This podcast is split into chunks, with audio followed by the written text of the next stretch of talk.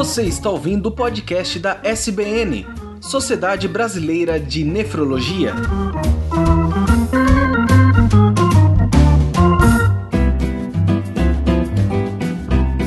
Pessoal, estamos em mais um podcast da Sociedade Brasileira de Nefrologia, falando sobre pressão alta que é um grande inimigo da saúde pública. E já antecipadamente, quero dizer que vocês podem contar sempre com nós, nefrologistas, para o combate, para o controle da pressão alta. Hoje a gente vai contar com convidados muito especiais e eu vou chamá-los agora. A primeira convidada é a doutora Cibele Isaac, que é professora titular do Departamento de Clínica da PUC São Paulo. O doutor Rodrigo, que é coordenador do Serviço de Hipertensão do PROCAP da Universidade de Pernambuco. Doutor Fernando de Almeida, professor titular do Departamento de Clínica da PUC São Paulo. E doutor Sebastião Ferreira, ex-professor titular do Departamento de Clínica Médica da Universidade Federal de Uberlândia. Lembrando que eu sou o Ciro sou médico nefrologista e vice-presidente do Centro-Oeste da Sociedade Brasileira de Nefrologia e hoje eu vou conduzir este podcast juntamente com vocês. Por fim, antecipadamente agradeço imensamente ao Laboratório Libs, que está patrocinando e apoiando esse podcast.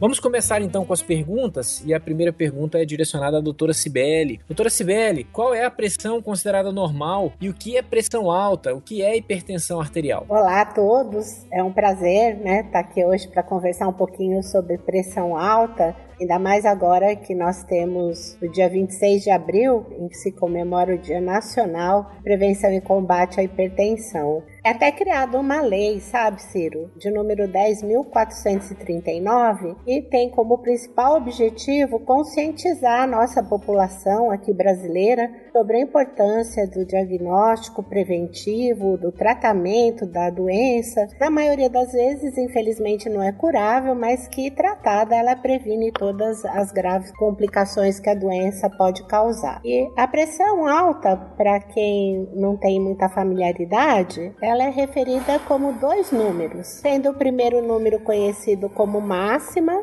ou sistólica, corresponde à pressão do sangue nos vasos arteriais quando ocorre a contração do coração. E o segundo, a pressão do movimento de diástole, que é a mínima, né? que é quando o coração relaxa. Seu valor considerado ótimo é 12 por 8. Ela é considerada alta acima de 14 por 9. Claro que eu estou falando de pessoas adultas, né? Que criança são outros valores. Lembrando que criança também pode ter pressão alta, principalmente agora com essa epidemia de obesidade. É um tema super importante porque a pressão alta acomete 30% da população adulta, né? Então é muito importante que as pessoas meçam a sua pressão, né? Aproveitar esse dia para chamar atenção mesmo, para ir na UBS ou procurar o seu médico de confiança e medir corretamente a pressão arterial. Bacana. Muito obrigado, doutora Cibele, definindo então o que é pressão considerada normal e o que é pressão alta. Te para mais uma pergunta e vou contar agora com a contribuição do doutor Rodrigo. Doutor Rodrigo, como que é feito o diagnóstico de pressão alta? Basta medir a pressão no consultório ou há outros procedimentos, outros métodos, ferramentas que podem ser utilizados? Explica pra gente. É, boa noite a todos, boa noite, Ciro demais colegas. Bem, a pressão alta é uma doença extremamente prevalente, como a doutora Sibeli falou, e uma, uma, uma doença de fácil diagnóstico, porque para chegar ao diagnóstico da, da, hipertensão, da pressão alta, você precisa apenas da medida da pressão através do, do esfigomanômetro, certo? Essa medida ela tem que ser feita para o diagnóstico em pelo menos dois momentos diferentes, se chegar ao diagnóstico. É, lembrando que essa medida deve ser feita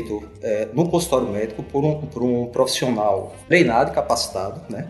Não necessariamente o médico, pode ser um, um enfermeiro, um técnico de enfermagem, desde que esse profissional de saúde esteja habilitado e treinado para realizar a medida da pressão da forma correta. Porque se a medida não for feita da forma correta, existe um grande erro de, é, de diagnóstico e esse erro de diagnóstico pode implicar tanto, é, trazer muitas repercussões, porque desde o tratamento, a prevenção, tudo é baseado nesses valores que são tomados e realizados naquele momento é, da medida da pressão. E quais são as indicações, doutor Rodrigo, é, para fazer esses exames de medida da pressão arterial fora do consultório? Então, a medida, do, a medida ela deve ser feita é, preferencialmente no consultório, mas em algumas situações específicas é, é, necessário que a medida seja complementada com um método que chamamos de é, medida é, ambulatorial da pressão. Ela, ela, é dividida em duas formas, né? tem dois métodos, duas técnicas que é utilizada. A primeira é chamada motorização residencial da pressão arterial e a outra é a, é a motorização ambulatorial da pressão arterial, onde o, o paciente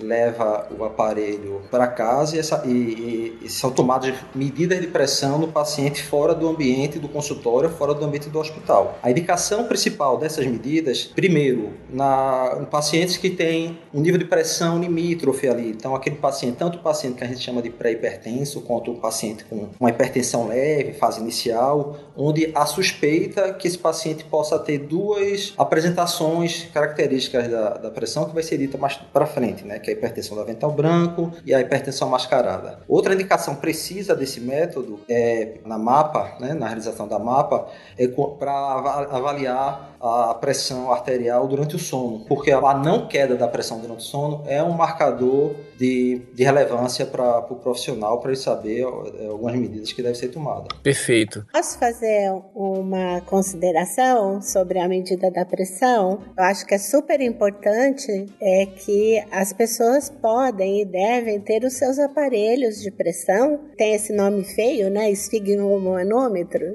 que, que é o nome certo, mas que você pode ter em casa. Eles custam barato, o médico ou profissional da saúde habilitado pode ensinar e deve ensinar para o paciente como fazer essa medida na casa. Ele pode ajudar nesse controle. É super importante que o paciente participe da doença dele, né, do seu autocuidado. E uma das formas é ele medir corretamente a pressão em casa com aparelhos validados, né? Que vai ter lá um selo de qualidade, nosso em metro, né? Que faz essa avaliação. Tem que ser aquele aparelho de braço, não pode ser aquele aparelho de punho, porque as sociedades, especialidades não recomendam o aparelho de punho. Tem que ser o aparelho de braço de preferência o aparelho automático. Eita, doutora CBL. E qual é a sugestão para pessoas meçam a pressão em casa? Todo dia? Duas? Três vezes ao dia? Três vezes por semana? Orientação que a senhora dá para essas pessoas? Então, Ciro, é o seguinte: é, se você vai fazer a medida residencial da pressão arterial, que o Rodrigo comentou, ela tem toda uma metodologia e ela vai ser feita lá durante uma semana inteira, duas vezes por dia,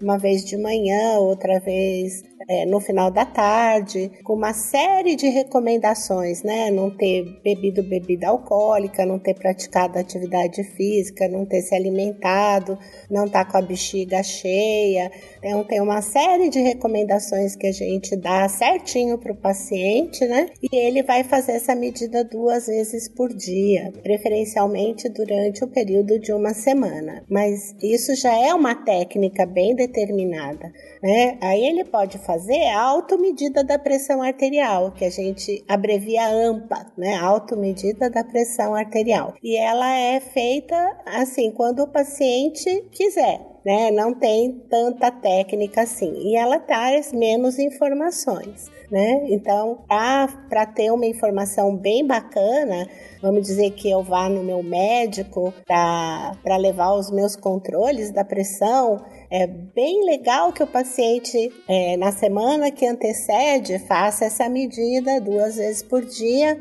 durante a semana anterior e leve para o médico visualizar o que, que aconteceu. Isso dá uma informação preciosa para a conduta é, terapêutica, tratamento, no caso. Perfeito, né? Eu acho que essa é uma sugestão fantástica. Tomem nota, pessoal, porque isso vai, sem dúvida nenhuma, contribuir muito para que o médico possa interpretar e de fato saber se a pressão está controlada no ambiente domiciliar, que é onde de fato ela tem que estar controlada. Ô Ciro, você me permite fazer uma, uma colocação? É uma colocação rápida que eu acho que é de relevância em relação a essas orientações na medida da pressão em casa. A medida da pressão em casa ele tem que ter muito cuidado na, na, na hora de realização. Além de todos esses cuidados que a doutora Sibeli já falou, é muito importante a posição do paciente, por exemplo. Então, o paciente, na hora de medir a pressão, o paciente não pode ter chegado, chegou do trabalho, vai lá, senta, mede a pressão. A pressão tem que, antes de medir a pressão, o paciente tem que ter pelo menos 5 minutos de repouso para dar aquela relaxada. Ele tem que estar com os pés, os dois pés no chão, essa perna não pode estar cruzada. O paciente tem que estar encostado na cadeira, né? Além disso, o, o braço tem que estar apoiado em, em alguma superfície que, que mantenha ele ao, no nível do, do, do coração, na altura do coração. O paciente, de preferência, o manguito deve ser colocado com o braço desnudo para evitar que haja agarroteamento da artéria e com isso traga falsos resultados. Eu digo que isso é importante, essas informações, porque o simples fato do paciente cruzar a perna, ou então não encostar, ou então o braço não está na posição correta, isso pode dar falsos valores de pressão arterial e isso pode interferir no, no tratamento do paciente, né? Tanto do diagnóstico quanto do tratamento, né? Isso pode interferir na dose da medicação, é, para mais ou para menos, e isso pode trazer repercussões negativas para o paciente a longo prazo. Perfeito, doutor Rodrigo. Muito obrigado pela, pela explicação. doutor Sebastião, vamos, vamos seguir aqui, né? Conta pra gente, a pressão alta dá sintoma e sinal. Tem algum sintoma e sinal de alerta, né? Que a gente, para que as pessoas possam é, é, perceber e procurar ajuda, ou na maioria das vezes é uma doença assintomática e a pessoa tem que ter uma, uma, uma medida mais, uma ação mais proativa para evitar as consequências da doença. Boa noite, Ciro. Boa noite, colegas. Eu acredito que você falou a palavra-chave, porque a hipertensão arterial ela é uma doença silenciosa, na grande maioria das, do, do, do, dos, das pessoas. Então é necessário necessário que tenha que ter uma atitude proativa. Olha, eu vou tirar a pressão hoje. Quais são os sintomas que podem ter acontecer com paciente com pressão alta? Geralmente são sintomas muito é, que acontecem muito em outras doenças, como por exemplo dor de cabeça, distúrbio na visão. A pessoa interpreta aquilo como uma enxaqueca e na verdade é uma pressão alta. A dor de cabeça tem uma história tem uma história de que ela é mais na nuca, com dor na nuca, é pulsátil, mas isso é uma são sinais assim que você não não não pode confiar exatamente nisso aí para dizer que não é uma outra doença. O que eu acho é que todas as vezes que as pessoas tiverem algum tipo de palpitação, todas as vezes que se encontrarem nervosas o suficiente, alguma coisa que faça, dê uma certa contrariedade, alguma coisa que ela sinta de diferente, eu acho que uma das primeiras coisas que ela deve fazer é medir a pressão, sabendo que a pressão arterial ela é silenciosa e você pode pegar ela no pulo, né? Você sabe descobrir que você está hipertenso numa situação, por exemplo, de uma de uma discussão, de um problema qualquer que você está enfrentando e você insônia, você não está dormindo direito, você está tendo dor de cabeça, ou então antes disso você meça a sua pressão. E doutor Sebastião, que é que a pressão se eleva em boa parte das pessoas? Né? Existe uma causa na maioria das vezes ou não? Olha, quem muitas vezes quem faz esse, a, a pressão arterial é um jogo de várias situações. São várias situações e vários sistemas hormonais, várias situações que entram e em conjunto é, causam esse aumento de pressão. Por exemplo, a descarga adrenérgica, o aumento da atividade adrenérgica, o aumento da atividade simpática do paciente, é, a, a ingestão muito acentuada de sal, é, você pode ter um, um drogas, uso de, de, de medicação é, ilícita. Você tem uma série de, de, de, de, causas que fazem com que você aumente a pressão arterial. E, doutor Fernando, quais são os principais fatores de risco para o desenvolvimento da hipertensão arterial? Explica para gente. Boa noite, Ciro. Boa noite, colegas. Boa noite, o público que está nos ouvindo é, muito, muito obrigado pelo convite, participar dessa, dessa conversa. Existem é, vários fatores de risco para que a gente, para que a pressão aumente. E é importante a gente conhecer isso para ficar atento e aquelas pessoas que têm mais risco medirem a pressão e conseguir identificar que a pressão está se elevando, que como o Sebastião falou, na maioria das vezes, ela não dá sintomas específicos, né? Então, é, a coisa principal parece ser um determinante, os determinantes familiares, genéticos. Então, se os seus pais têm pressão alta, você tem outras pessoas de, de familiares diretos, irmãos, tios que têm que tem pressão alta, fique atento. Essa família tem uma predisposição para ter pressão elevada. É, existem outras coisas que favorecem também o, o, aumento da pressão, então a pressão se eleva ao longo da, da vida, com os anos, então é natural que ela vá subindo um pouco mesmo é, durante a vida da gente. E, e, então, a criança dificilmente tem pressão alta, exceto aqueles com obesidade, mas é, é, importante, então, à medida que a gente vai ficando mais, mais velho e medindo a pressão com mais frequência, principalmente aqueles que têm os, os antecedentes da família, né?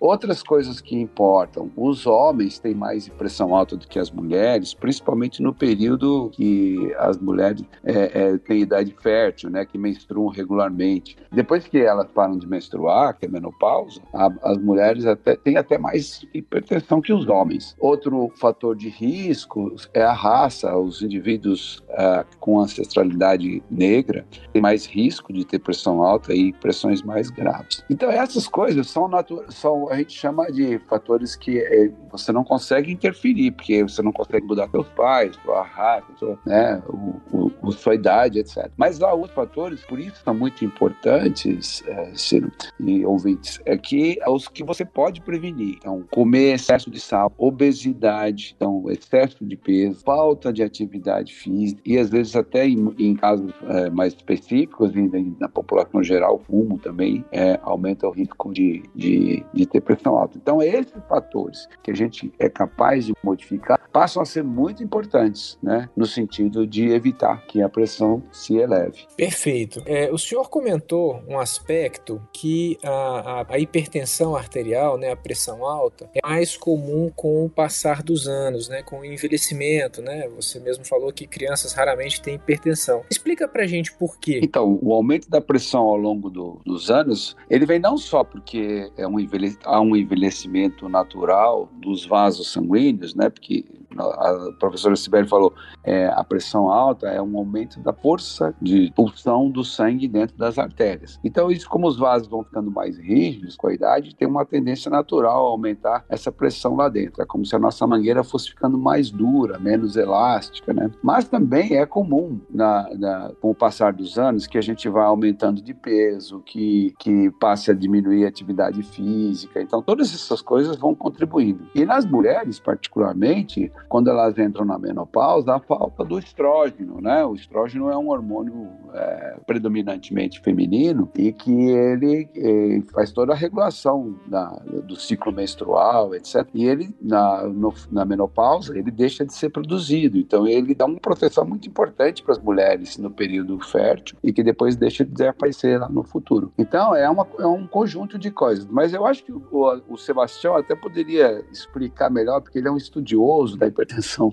no idoso, é, esses fatores aí que podem estar mais presentes na pessoa idosa. Eu acho que o Fernando falou corretamente aí. A questão e mais interessante é que tudo que favorece o aumento da, da população de pressão da população não idosa também acontece no paciente idoso. Mas o paciente idoso tem uma, uma, uma coisinha a mais, ou seja, ele começa a ter um enrijecimento dos vasos arteriais. O que, que é isso? Os vasos, as nossas artérias, perdem a sua capacidade elástica e, consequentemente, elas ficam mais rígidas. Essa rigidez faz com que a pressão dentro do vaso aumenta muito. Então, é importante saber que nós temos uma população calculada aí em 2021 de cerca de 32 milhões de pacientes acima de 60 anos, que são os considerados idosos aqui no Brasil. À medida em que você e acima de 80 anos são considerados muito idosos. Então nós sabemos que a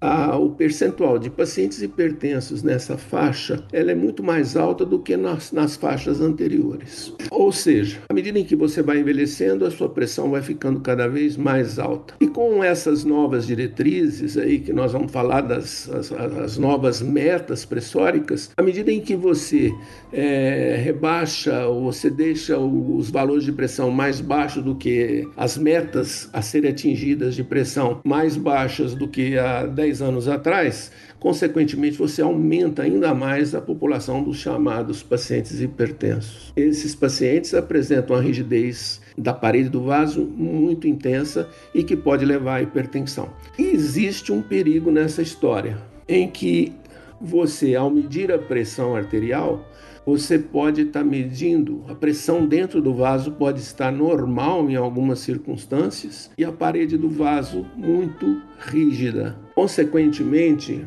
é, você sofre é de rigidez arterial, não de pressão alta. E essas duas coisas costumam elevar os valores de pressão que você detecta no consultório, que você detecta em casa. Portanto, é importantíssimo que o médico examine, se você é idoso, que o médico examine você corretamente para saber se você tem uma pressão aumentada, realmente aumentada, ou se trata apenas de um aumento da rigidez desses vasos arteriais. Doutora Cibele, muito se fala sobre a relação entre pressão alta e a questão emocional das pessoas. Existe de fato essa relação? A senhora pode explicar para a gente um pouquinho? Aí tá aí um tema bem polêmico. É, essa coisa de dizer que eu tenho pressão alta só porque eu sou nervosa ou nervoso é, não é verdade. Né? Então é, há, há muita confusão em relação a, a esse fator emocional Claro que numa situação aguda, o estresse, nem é recomendável que você meça a pressão, porque agudamente ela pode estar é, tá aumentada, né? Isso porque existe uma reação normal do seu corpo quando você sofre um impacto muito grande, né? Que dispara o seu coração e que você pode suar frio e que, que a gente chama até de reação de alarme, né? Porque o seu organismo fica todo preparado para essa coisa do estresse agudo. Então, no estresse agudo, você pode ter aumento da pressão arterial e também da frequência cardíaca, mas cronicamente você ser exposto ao estresse não existem trabalhos né, de pesquisas nacionais e internacionais que suportem essa coisa de que a pressão alta é um problema causado por falta de controle dos nervos, né? Por, por ser uma coisa emocional. Então, a ciência sabe que a gente tem que é, evitar medir a pressão numa fase aguda de estresse, né? Por isso que quando o paciente chega num pronto-socorro, por exemplo, é, e está muito nervoso, muito estressado com aquela situação, principalmente aqui no Brasil, que os prontos-socorros são muito cheios e tem um barulho e tem toda uma condição que é adversa, o ideal é você colocar o paciente lá deitadinho, tranquilo, esperar um tempo, de preferência seria se ele pudesse ficar num lugar é, mais agradável de temperatura, com menos som e etc. Coisa que dificilmente a gente encontra é, na realidade, mas seria o ideal, justamente para você tirar esse fator agudo, né, de estresse. Existem vários trabalhos feitos com coisas desestressantes, como yoga e outras, é, tai chi chuan, que tentaram mostrar que a pressão melhora com, esses, é, com essas medidas é, que, que tentam tirar o estresse da pessoa, né? Mas é muito difícil você medir isso. O certo é que tudo que você faça para se sentir bem ajuda, né? Então vale a pena fazer, mas não tem essa comprovação científica que você está me perguntando. É, eu queria até complementar isso que a Cibele disse, porque é, a gente tem, nós não somos treinados para ficar com pressão alta. Nós temos um sistema que promove pressão e um sistema que abaixa pressão. Nós nascemos com esse equilíbrio entre fatores que aumentam a pressão e fatores que não aumentam a pressão. Então é de se esperar que em situações normais, em situações qualquer que seja aí de, de, de, de alguma intercorrência, você mantenha um equilíbrio pressórico. O que nós vimos aqui, e é, é, é um ponto que eu tenho comigo, é que se você saiu do seu patamar de pressão, se você entrou ou ficou com pressão alta algum tempo, agudamente ou, ou não, você precisa ser olhado, você precisa ser monitorizado ao longo do tempo, porque você foi feito para não subir a pressão. Em caso de situação de estresse, você está aumentando a sua pressão, vai voltar ao normal mas você tem que ficar atento, porque você pode normalmente não estar com a, o seu equilíbrio muito bem estabelecido. Quer dizer, quando o paciente chega, por exemplo, no consultório e ele fica hipertenso, a, a chamada hipertensão do avental branco, e ele vai para casa e ele fica com a pressão normal, a pressão arterial normal, ele está enfrentando uma situação de estresse ali momentânea que aumentou a pressão e que a gente sabe que isso aí pode ser problemático. Então, a, a, minha sugestão é o seguinte: se em algum momento você está com pressão alta, ou seja por qualquer motivo, seja por você resolveu medir porque você estava nervoso, alguma coisa assim, é importante você daí para frente você ser seguido, porque é, essa essa situação merece uma maior atenção médica. Sebastião, eu concordo com você, mas eu acho que a pergunta do Ciro também vai é, em uma outra direção. É que as pessoas, muitas delas, acham a sua pressão alta é só porque ela fica nervosa. É, e é isso que eu quis desmistificar, porque é muito complicado, né? A pessoa achar que ela tem pressão alta só porque ela é nervosa, né? E, Concordo com você. E que, e, e que quando ela, ela não está nervosa, né? A pressão dela normaliza sozinha, né? Uma, pressão, uma pessoa que tem pressão alta, ela precisa ser acompanhada,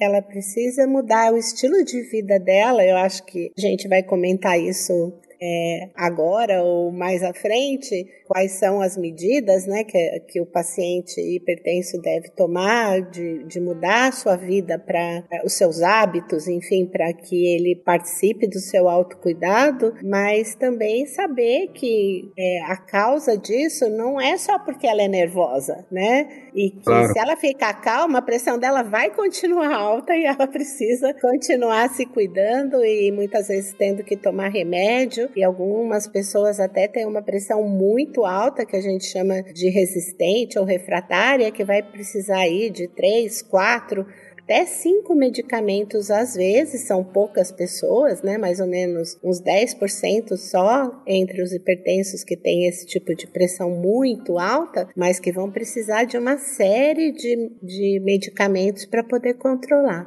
A gente não tem que desmistificar isso, né? A pressão alta não é só um problema nervoso. Acho que é, é. essa a mensagem. Correto. E a mensagem também fica assim, né? Se você tem pressão alta em algum momento porque você estava nervosa e agora você está com pressão normal, você precisa ser seguida. Sim, né? sim, com certeza. Seguido, né? É exatamente o que você falou. Sebastião e Sibeli, uma coisa para acrescentar é que a o diagnóstico de hipertensão ele, deve ser, ele, não pode, ele não deve ser feito, na maioria das vezes, apenas com uma medida de pressão. Né? Então, o diagnóstico você precisa medir a pressão em situações diferentes, em dias diferentes de preferência, na maioria das situações. Porque, de fato, como a, pressão arterial ela, ela muda a cada batimento cardíaco, então é possível que essa, essa pressão oscile durante o, o, o dia, durante a semana, tudo. Por isso que é importante você ter mais de uma medida para a gente ter, chegar ao diagnóstico da hipertensão. Até por isso que a gente fala, né, que a hipertensão arterial é quando a, a pressão está elevada de forma sustentada, né? Não é uma única medida, como bem disse o Rodrigo, mas você tem que medir ali duas, de preferência até três vezes em ambientes diferentes para você ter o diagnóstico de certeza e, e, verificar se há necessidade então de tratamento ou remédio ou sem remédio, mas que é tratamento. Essas pontuações e vejam como essa discussão tem sido rica e ouvintes aproveitem, né? Tantas sugestões, tantas informações, porque de fato a hipertensão é uma doença muito prevalente, muito relevante. Mm-hmm.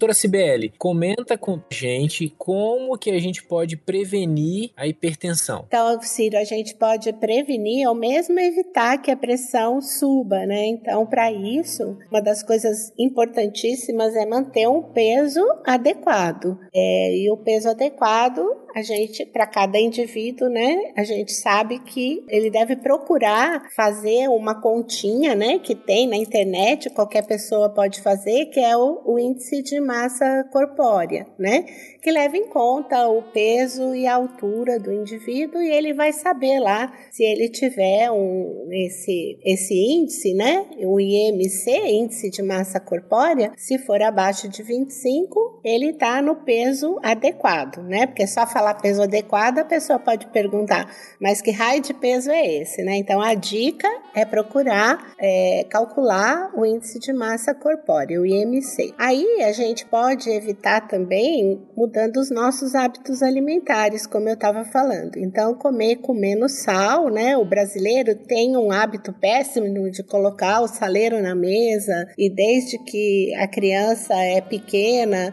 já colocar muito sal na alimentação e isso sempre faz mal, né? O brasileiro consome 12 gramas de sal por dia em média, né? E, e, a gente sabe que isso é uma quantidade exagerada e que pode é, causar a hipertensão ou agravar a hipertensão. Então, todo hipertenso deve comer com pouco sal. E para isso, a gente pode trocar o sal por algumas coisas bem gostosas, né? Que são temperos que realçam o sabor dos alimentos que não causam aumento da pressão e que não fazem mal para ninguém, né? Como é o caso do tomilho, colocar alho, cebola, orégano, a quem gosta, né? Pimenta, alecrim, enfim, a gente tem aí, principalmente aqui no Brasil, uma série de temperos muito saborosos que podem substituir em parte o sal. Praticar atividade física é, de forma regular é uma coisa muito boa para a saúde de forma geral e para a saúde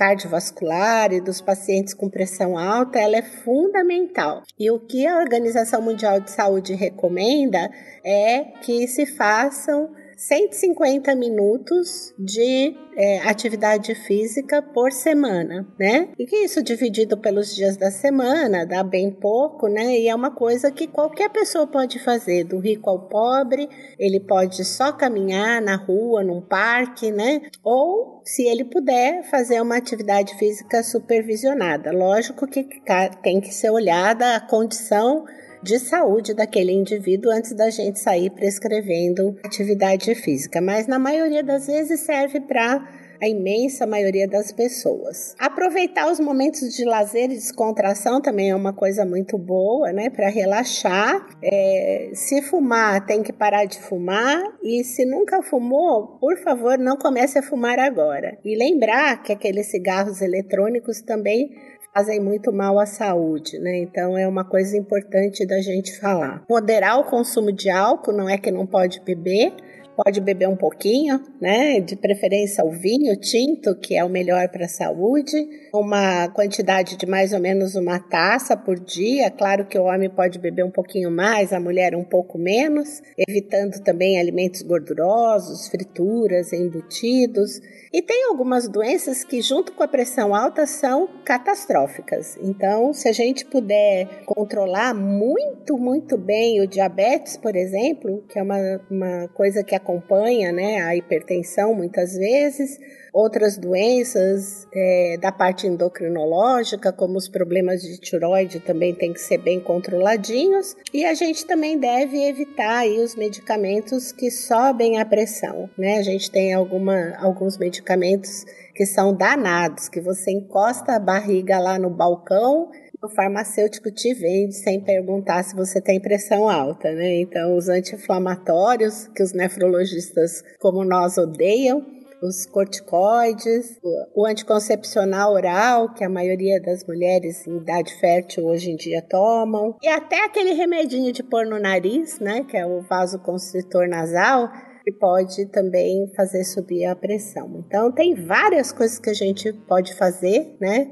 para evitar que a nossa pressão suba, que são simples e que estão ao alcance de todos. Em relação ao consumo de sal, Sibeli, você falou do consumo do, da quantidade que a gente consome no Brasil, quantidade grande realmente de sal, mas a, a, a orientação é que a gente consuma não, o consumo deve ser em torno de 5 gramas de sal por dia. Né? E para se ter ideia, esse, esse, consumo equivaleria ao conteúdo de uma, de uma colherzinha de chá, dá mais ou menos 4, 5 gramas ali. Além disso, a gente tem alternativas ao sal. Você falou de alternativas deliciosas aí, temperos que realmente, é, além de ser saudável, ainda melhora o, o, o paladar do alimento, mas existe é, um, grandes alter, alternativas ao sal, né? Existe é, sal do Himalaia, sal marinho, mas na maior parte das vezes esse, esse, esses sais têm a mesma quantidade de sódio que o, que o sal refinado que a gente usa. Mas tem um sal específico, que é o sal light, por exemplo, e alguns desses sal, sal, sals light, eles têm uma quantidade reduzida de sódio. Tá? Por exemplo, tem o light que tem 50% de sódio e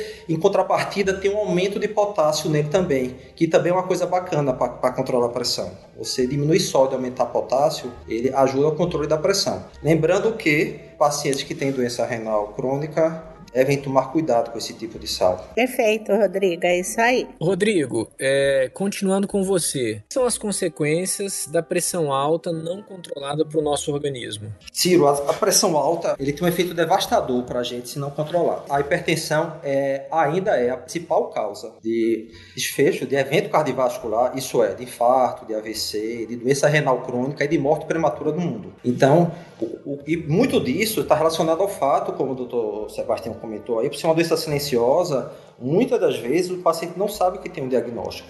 Então, aproximadamente metade dos pacientes não sabe que tem o um diagnóstico de hipertensão. E aqueles que sabem, tratam, aqui no Brasil só 30% conseguem ter essa pressão controlada. Então, o não controle da pressão, de fato, é o principal fator de risco para a hipertensão causar esse efeito devastador na saúde, né? Mas dentre os órgãos que o, o, a hipertensão mais afeta, além desse que a gente já falou, né, o coração, o rim, ainda ele pode acometer a retina, pode acometer os olhos, né, levar à perda de visão, a doença vascular periférica, né, AVC, o, o conhecido derrame, né. Então, de fato, é assim, uma doença que traz muito, muito prejuízo para a população. Acho que vale a pena dizer, né, Rodrigo, que apesar de poder causar tudo isso, só causa em quem não se cuida, né?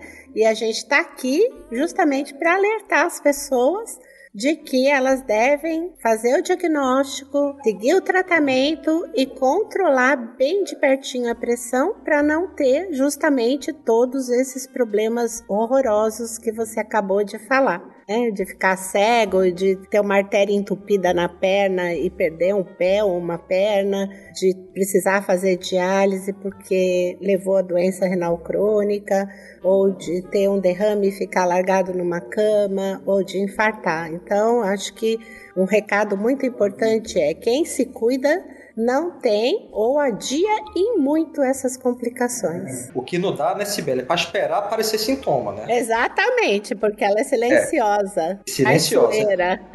silenciosa. E toda essa recomendação que você acabou de falar para hipertensão aí, perder peso, exercício físico, não fumar, beber com moderação, isso serve para tudo, na verdade, né? Serve, isso é uma recomendação que a gente tá falando aqui para hipertensão, mas ela serve para a maior parte das doenças. E não só para isso, para qualidade de vida para tudo. Então, é uma recomendação que deve deve ser sempre perseguida, né? Com certeza, com certeza. Está ao alcance de todos. Doutor Fernando, a gente falou sobre definição, monitoramento, causas, fatores de risco, mudanças de estilo de vida, de alimentação para prevenção da hipertensão. Uma hipertensa, é, quais os exames e com que frequência esses exames devem ser realizados para que esta pessoa tenha a segurança que a saúde dela está, está controlada? Ótima pergunta pergunta, Ciro. É, como já foi mencionado aqui várias vezes, né, a pressão alta se associa com, a, com o aumento da idade, com o ganho de peso, com a diminuição de atividade física. E isso não, não afeta só a pressão arterial. A, é muito comum a pressão arterial estar tá associada é, também por, essas, por esses mesmos fatores de risco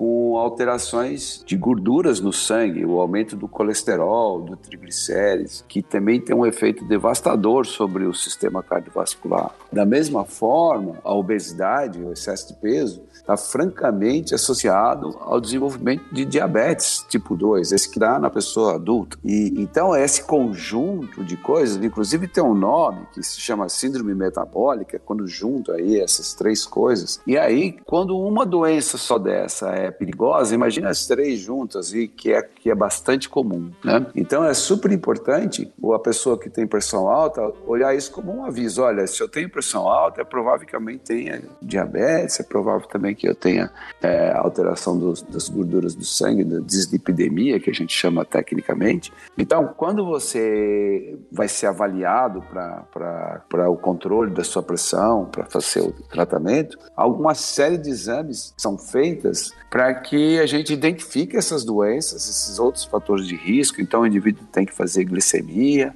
tem que fazer a dosagem de colesterol e de triglicérides, tem que fazer uma dosagem de creatinina, que para nós nefrologistas é extremamente importante, tendo em vista que no Brasil ainda a pressão alta é a principal causa de, de doença renal crônica, que precisa de diálise e transplante, e o exame feito para identificar que a função do rim está sendo comprometida é a creatinina. Então, esse é um exame que eu, inclusive, recentemente, no nosso, nas nossas campanhas aí de alerta para as doenças renais, é incluir a creatinina nesses exames de rotina é, para que ela sirva de alerta e identifique as pessoas que é, a pressão alta e essas outras doenças, mesmo diabetes, esteja prejudicando a função dos rins. Então, além dessas dosagens, se faz também habitualmente a dosagem de potássio, um exame de, de um hemograma, que é um exame para ver se tem anemia, que às vezes acompanha também a doença renal e exames para verificar se a pressão é elevada e mesmo as outras doenças associadas estejam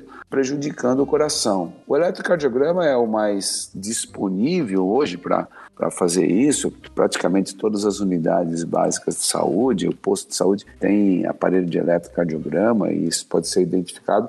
Mas existem exames mais precisos, se for disponível, o ecocardiograma pode ajudar também a identificar essas coisas. E o exame de urina, junto com a creatinina, é o principal marcador de que pode ter alguma lesão nos rins da pessoa que tem pressão alta. E, eventualmente, algumas pessoas podem necessitar dosagem de ácido úrico e, e alguns outros exames específicos, né, para quem tem para quem tem diabetes, para quem tem a própria dislipidemia. Mas em, em linhas gerais é isso. E quando é que se faz esses exames? Quando você faz o diagnóstico, então tem que fazer essa avaliação, é obrigatória fazer essa avaliação inicial com esses exames todos e uma vez por ano repetir esses exames. Não há necessidade de ficar fazendo toda hora, a não ser que eles estejam estejam muito alterados e você queira é, é, o tratamento seja feito no sentido de, de, controlar essas coisas também, mas normalmente o exame deve ser feito, uma, essa série, essa bateria de exames aí deve ser feito uma vez por ano. E com isso, você identifica esses fatores associados e pode intervir para evitar que, que, que essas, essa combinação de doenças aí venha a ser desencadeante do, do infarto, do, do derrame, da, da, insuficiência renal crônica, da doença renal crônica que precisa de diálise, dessas lesões todas que a gente está falando aqui. Perfeito. Doutor Sebastião, considerando que a pressão alta é mais comum com o passar dos anos, né, toda essa propedêutica, esse conjunto de exames que o Dr. Fernando acabou de comentar, a gente deve recomendar para pessoas a partir de que idade? Olha, a, a, as recomendações do Fernando são aplicáveis também nos pacientes idosos. Não existe, não estou lembrado aqui agora, de nenhum exame específico, além desses que o Fernando disse, para o paciente idoso. O que a gente tem que ter cuidado é com os resultados que possam vir desses exames. Como, por exemplo, a, o Fernando tocou na creatinina. É, pacientes idosos muito com massa muscular muito pequena, pouca massa muscular, eles podem ter uma creatinina falsamente baixa. E isso pode levar à interpretação de que ele tem uma boa função renal e a hipertensão, ele não, se ele é hipertenso e a creatinina está baixa, pode levar à sensação de que ele não tem absolutamente nada no rim. Então, na verdade, eu não teria muito a acrescentar a isso que o Fernando colocou de uma maneira geral, porque o paciente é idoso, a gente faria, não estou lembrado, não sei se os colegas aí lembram de mais alguma coisa. Os médicos habitualmente, quando fazem o pedido da creatinina, eles fazem também o cálculo da filtração, da porcentagem de filtração que os rins é, estão tendo. Então existem fórmulas para isso, os médicos, é, obviamente, têm essas, essas acesso a essas, essas fórmulas, em alguns laboratórios, inclusive, vem já no próprio resultado do exame, e que isso permite compensar essa, essa questão aí da idade né, do, do paciente. É, então, quando a gente fala em valor de creatinina, é o valor de creatinina aí ajustado para a função do rim, né, quando tem é, principalmente nas pessoas com mais idade que, que perdem massa muscular. Né? Correto, Fernando. É obrigado, obrigado.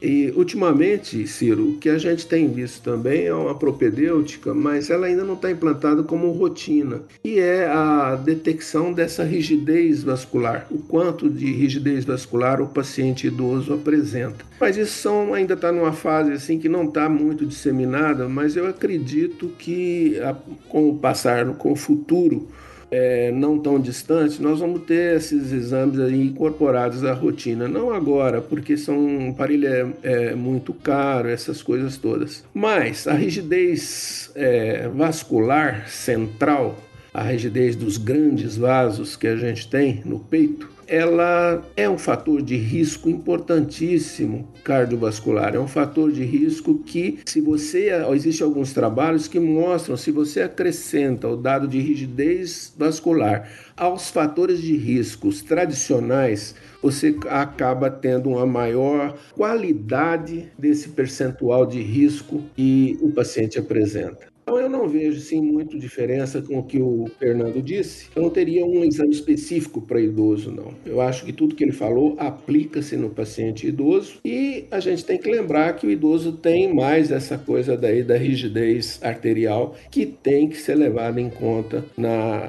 Aliás, do ponto de vista semiológico, isso sempre foi levado em conta, né? A, rigidez dos vasos, que os médicos olhavam o pulso, via a famosa artéria endurecida no pulso. Essa coisa toda é, vem de longo tempo. Agora, mais recente é que arrumaram uma maquininha que você consegue medir essa rigidez de uma maneira mais exata. Perfeito, doutor Sebastião. Bom, pessoal, é, falamos então de diagnóstico, prevenção, como promover controle da hipertensão arterial, dos fatores de risco, das mudanças de comportamento, principalmente relacionadas à alimentação. Acho que agora a gente precisa falar um pouquinho sobre tratamento medicamentoso e alvos pressóricos, né? Porque a gente é hipertenso, a gente precisa saber aonde a gente tem que chegar em termos de controle pressórico. Doutor Fernando, fala um pouquinho sobre o tratamento, as opções de tratamento medicamentoso, né, os remédios para controlar a pressão, e depois comenta para a gente quais são os alvos, né, qual é a meta a ser buscada. Ok, então para reforçar, é, não adianta a gente só tomar remédio ou administrar remédio para controlar a pressão. É sempre muito importante, como a professora Sibeli já falou, é ter esse, essa contribuição do, do, da pessoa que tem pressão alta, é, tentando emagrecer, comer com pouco sal, fazer atividade física, essas coisas coisas que são, a gente chama que são mudanças de estilo de vida, que são fundamentais. Não dá para pensar no tratamento só com remédio sem ter essas coisas. Isso, isso tem que acompanhar sempre. E, felizmente, nós temos uma série de medicamentos muito efetivos, muito úteis para controlar a pressão. A gente consegue, com esses medicamentos, é, controlar um, dois ou três classes de medicamentos, controlar a pressão de 90% das pessoas e deixar na meta desejável, que hoje é considerado abaixo de, de 120 por 80 ou, 100, ou 12 por 8. Em algumas condições especiais, um valor até um pouquinho mais alto, 13 por 8, mas em linhas gerais, a meta é 12 por 8. E os, os principais medicamentos que existem né, são os os diuréticos, né, que usam, eles têm um efeito prolongado e isso ajuda muito. Os bloqueadores de um sistema que faz elevar a pressão, né, o sistema renina-angiotensina-aldosterona, e a principal classe desses medicamentos que a gente conhece muito são o, o losartan e todos os sartans, que, que hoje é a uma das classes mais utilizadas, e um outro grupo de medicamentos que são bloqueadores de, da entrada de cálcio para a célula, que faz a contração da musculatura, então com isso ele reduz a pressão.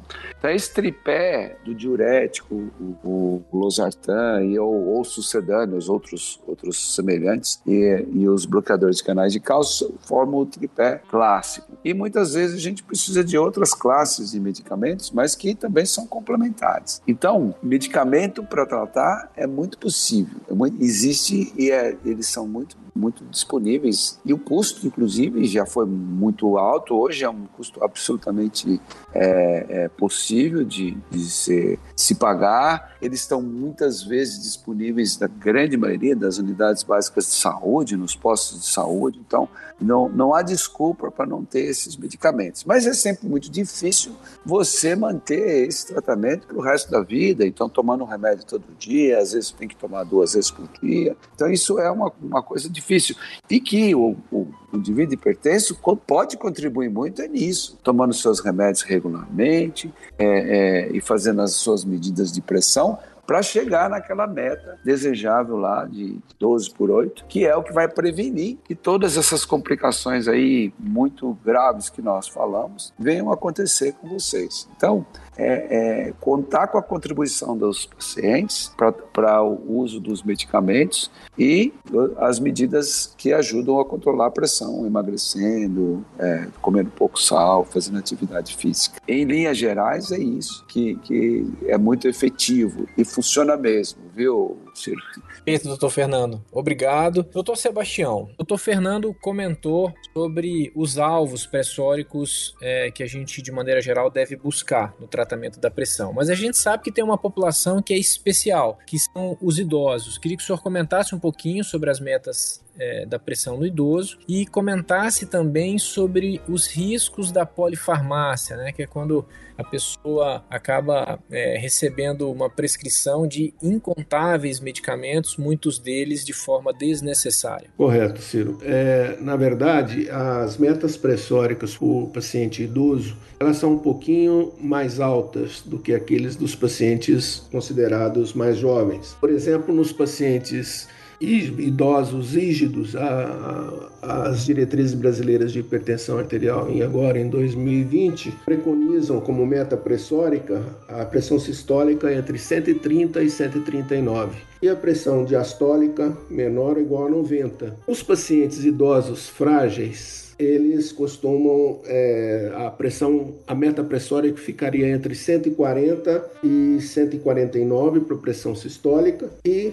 a pressão diastólica um pouco maior ou igual, é, a, desculpe, ela seria entre 70 e 79. Isso vale tanto para os pacientes idosos rígidos como os pacientes idosos frágeis. O que chama atenção, na verdade, é que os pacientes idosos eles têm o que a gente chama de polifarmácia. Eles tomam bastante remédio, muitos remédios direcionados para as várias comorbidades que eles apresentam. Isso implica numa atenção muito especial por conta do médico, do cuidador, para que possa avaliar as interações, o que um remédio influencia no outro, para que você não tenha um agravamento da condição de fragilidade desse paciente. Perfeito, doutor Sebastião. Doutor Rodrigo, médico trata a pressão alta. Todo médico deveria tratar a hipertensão. O clínico geral, o médico da saúde da família, o nefrologista, o cardiologista, o endocrinologista, isso está na nossa formação. A doença, a hipertensão, ela tá,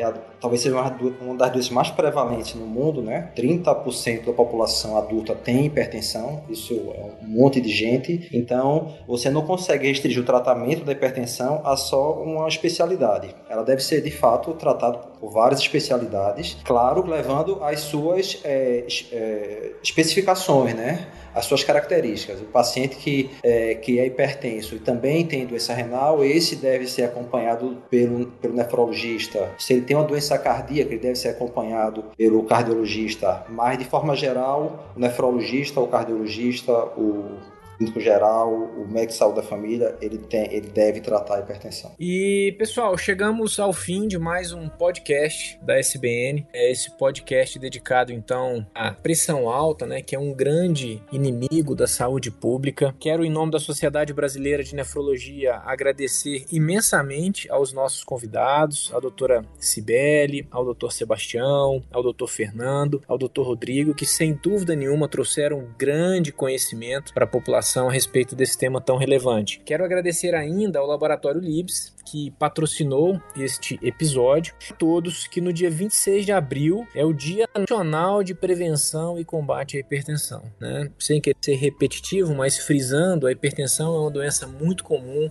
provoca problemas no coração, no cérebro, nos rins e, se não for adequadamente tratada, pode provocar consequências devastadoras nas vida, na vida das pessoas. E o mais importante é que ela pode ser prevenida com medidas rela relativamente simples, com exames acessíveis, baratos e com um tratamento também muito acessível. Muito obrigado a todos. É, espero que a gente tenha contribuído um pouquinho mais com mais conhecimento e com informação relevante. Um grande abraço.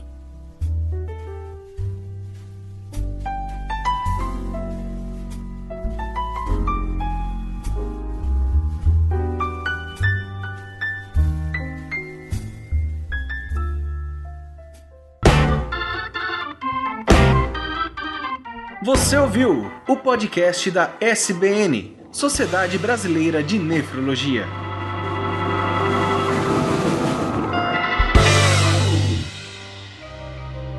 Este programa foi produzido por Mentes Deviantes.